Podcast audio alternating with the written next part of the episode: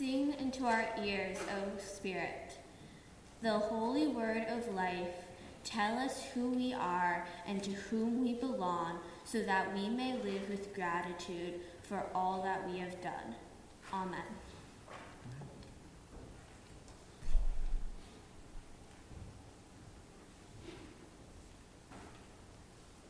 Our scripture reading for this Trinity Sunday is a long but perhaps familiar passage Genesis 1, verse 1 through chapter 2, verse 4.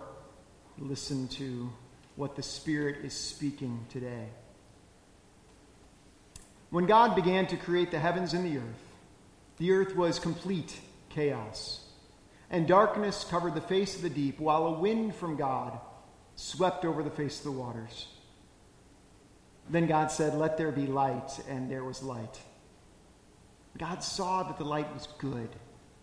And God separated the light from the darkness. God called the light day, and the darkness he called night. And there was evening, and there was morning, the first day.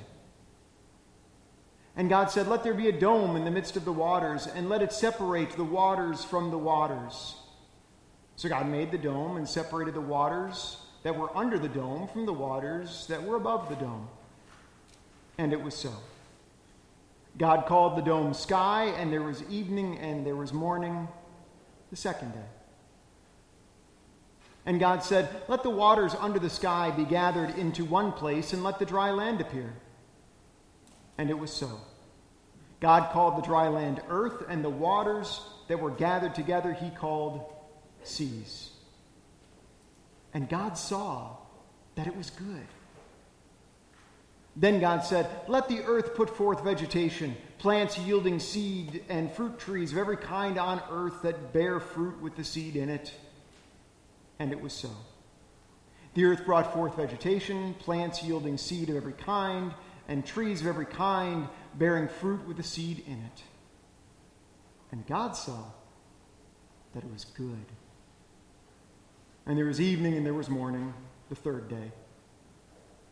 And God said, Let there be lights in the dome of the sky to separate the day from the night, and let them be for signs and for seasons and for days and years. And let them be lights in the dome of the sky to give light upon the earth. And it was so. God made the two great lights, the greater light to rule the day, and the lesser light to rule the night and the stars. God set them in the dome of the sky to give light upon the earth, to rule over the day and the night, and to separate the light from the darkness. And God saw that it was good. And there was evening and there was morning, the fourth day. And God said, Let the waters bring forth swarms of living creatures, and let birds fly above the earth across the dome of the sky. So God created the great sea monsters and every living creature that moves of every kind, with which the waters swarm, and every winged bird of every kind. And God saw that it was good. God blessed them, saying, Be fruitful and multiply, and fill the waters in the sea, and let the birds multiply on the earth. And there was evening, and there was morning, the fifth day. And God said, Let the earth bring forth living creatures of every kind, cattle and creeping things, and wild animals of the earth of every kind. And it was so. God made the wild animals of the earth of every kind, and the cattle of every kind, and everything that creeps upon the ground of every kind. And God saw that it was good. Then God said, Let us make humans in our image, according to our likeness, and let them have dominion over the fish of the sea, and over the birds of the air, and over the cattle, and over all the wild animals of the earth, and over every creeping thing that creeps upon the earth. So God created humans in his image. In the image of God, he created them, male and female, he created them. God blessed them and said to them, Be fruitful and multiply, and fill the earth, and subdue it, and have dominion over the fish of the sea, and over the birds of the air, and over every living thing that moves upon the earth. God said, See that I have given you every plant yielding seed that is upon the face of the earth, and every tree with seed in its fruit, and you shall have them for food. To every beast of the earth, and to every bird of the air, and to everything that creeps upon the earth, everything that has the breath of life I have given every green plant for food. And it was so. God saw everything that he had made. And indeed, it was very good. And it was evening, and there was morning the sixth day. Thus the heavens and the earth were finished, and all of their multitude. On the sixth day, God finished the work that he had done, and he rested on the seventh day from all the work that he had done. So God blessed the seventh day and hallowed it, because on it God rested from all the work that he had done in creation. These are the generations of the heavens and the earth when they were created. Holy wisdom, holy word, thanks be to God. Let's pray. Trinity of love, deposing the powers of hate and isolation, gathering creation in mutual in bonds of mutual care. Through the waters of baptism, may our relatedness be reborn in justice, mercy, and peace. Through Jesus Christ, who is always with us. Amen.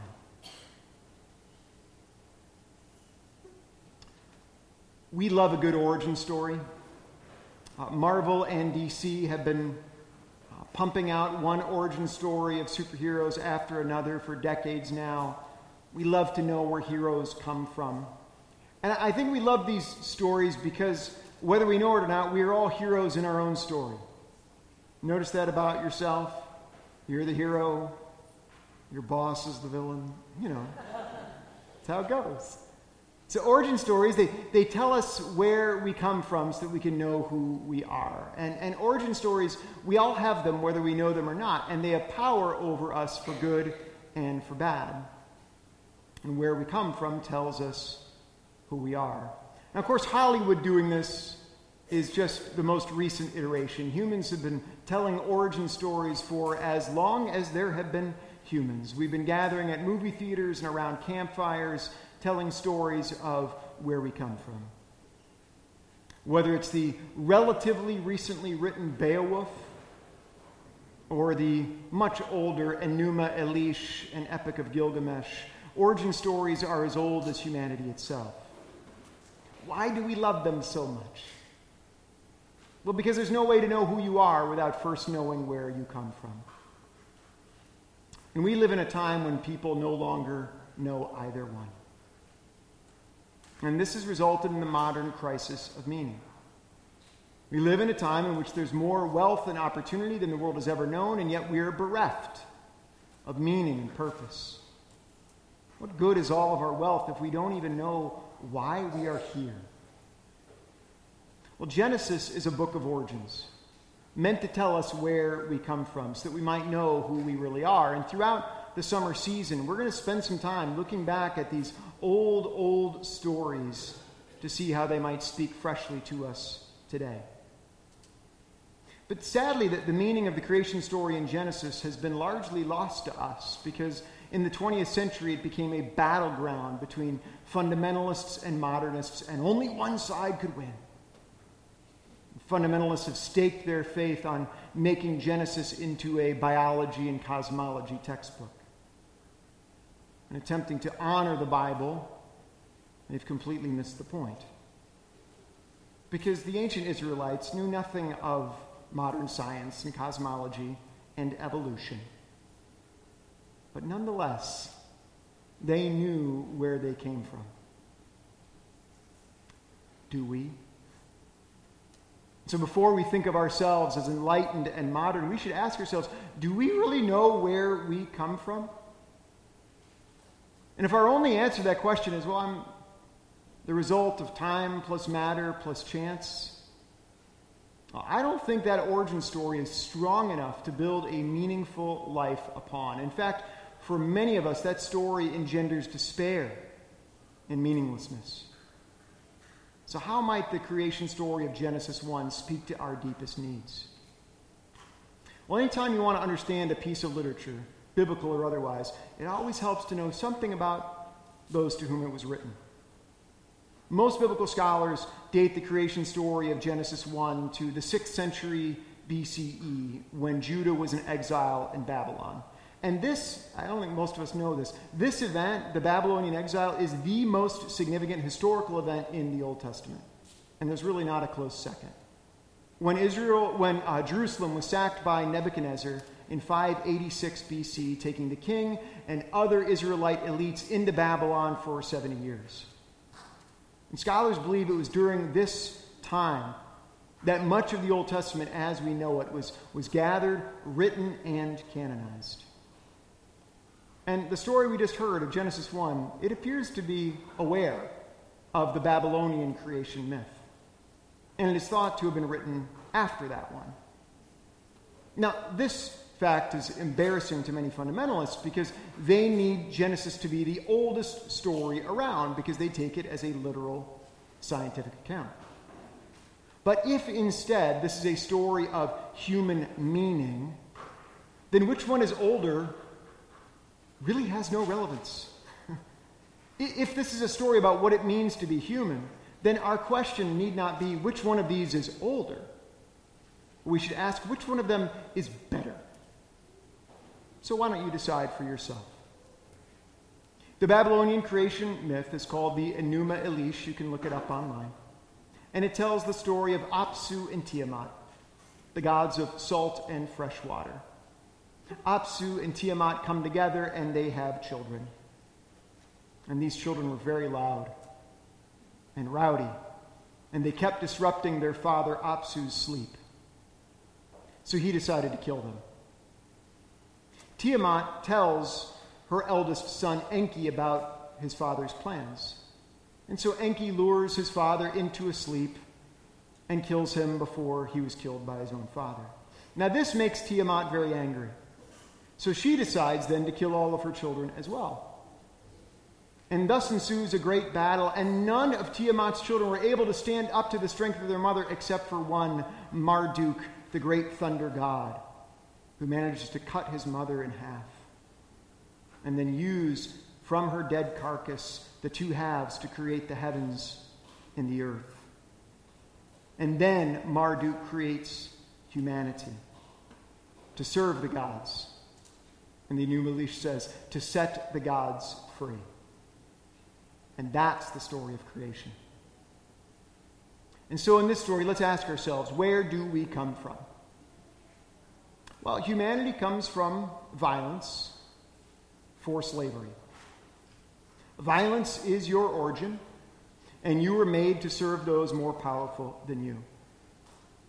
And I submit to you that is a great creation story if what you want is to build an empire.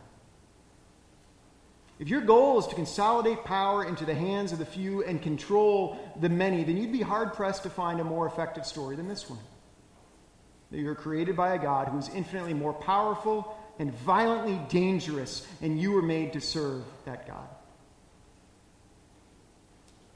Now imagine being an Israelite child around the campfire in Babylon. It's late at night, and an elder sees you approach the fire and says to you, I know that you've heard these Babylonians who've told you that you were made to serve them and their violent gods. But let me tell you who you really are. When God began to create the heavens and the earth, the earth was in complete chaos, and darkness was over the face of the deep, and a wind from God swept over the face of the waters. And God said, Let there be light. And there was light. And God saw that the light was good. Let me ask you, as you hear that story, do you hear even a whiff of violence in God? None. Not in that part, not in the rest of the story. Because we don't come from violence and chaos. No, we come from a gracious God who speaks order into the chaos and calls creation good. And not just once, but did you catch it? Again and again. It was good. It was good. It was good. It was good. It was very good. Can you feel the difference between these stories? The first one's great if you want to have a people who are afraid and subservient. But Genesis proclaims that we live in a good and verdant world, and we are created not for fear and for servitude, but for delight and dignity. Which story do you think is better? And when it comes to creating humanity, God mysteriously says, Let us make humans in our image, according to our likeness. And Christians made a lot of hay out of that, let us. Often pointed this as the first reference to the Trinity in the Bible, which is, I'm sure, why it's chosen for today's reading. Now, I think it's a bit of a stretch to go from the word us straight to Trinity. But I think we can at least affirm that God's own life is not one of bare oneness. God's life is one of communion. God is both one and never alone, and that's whose image you bear. You, like God, are made one, and you are never meant to be alone. You are created for relationship by the God who is relationship. You are not made to be a slave. You've been made in the image of God to be like God, not for violence and domination, but for delight and dignity. This is where you come from. This is who you are. What would a more beautiful and dignifying origin story sound like? And of course, in the Genesis account, all humanity is made in the image of God. It doesn't matter who you are where you were born, what you look like, how you identify, who you love, all are made in God's image. And sometimes the, the, what appears to be binaries in these stories, binaries of day and night and waters and sky, land and sea, male and female, have been said to be rigid categories to which we must conform. Especially that last one. You're either male or female, God made you that way, and that's that. But of course, this reading completely ignores that none of the other binaries in this story are rigid. Sure, there's day and there's night. And who here thinks that like sunset's the most beautiful time of day? Yeah, kind of like all of us, right? Yeah. There's land and there's sea. And biologists tell us that the wetlands are some of the most verdant, vital parts of our ecosystem. See, the binaries of Genesis 1 are not rigid, they are spectrums. And like a rainbow, they include everything in between. And all of it's good. So, whether you identify as male or female or anything in between, you too are made in the image of God. And you are very good. So, what would a more beautiful, inclusive origin story sound like? If we are to live lives of meaning and purpose, then we need an origin story that tells us that we are more than just time plus matter plus chance.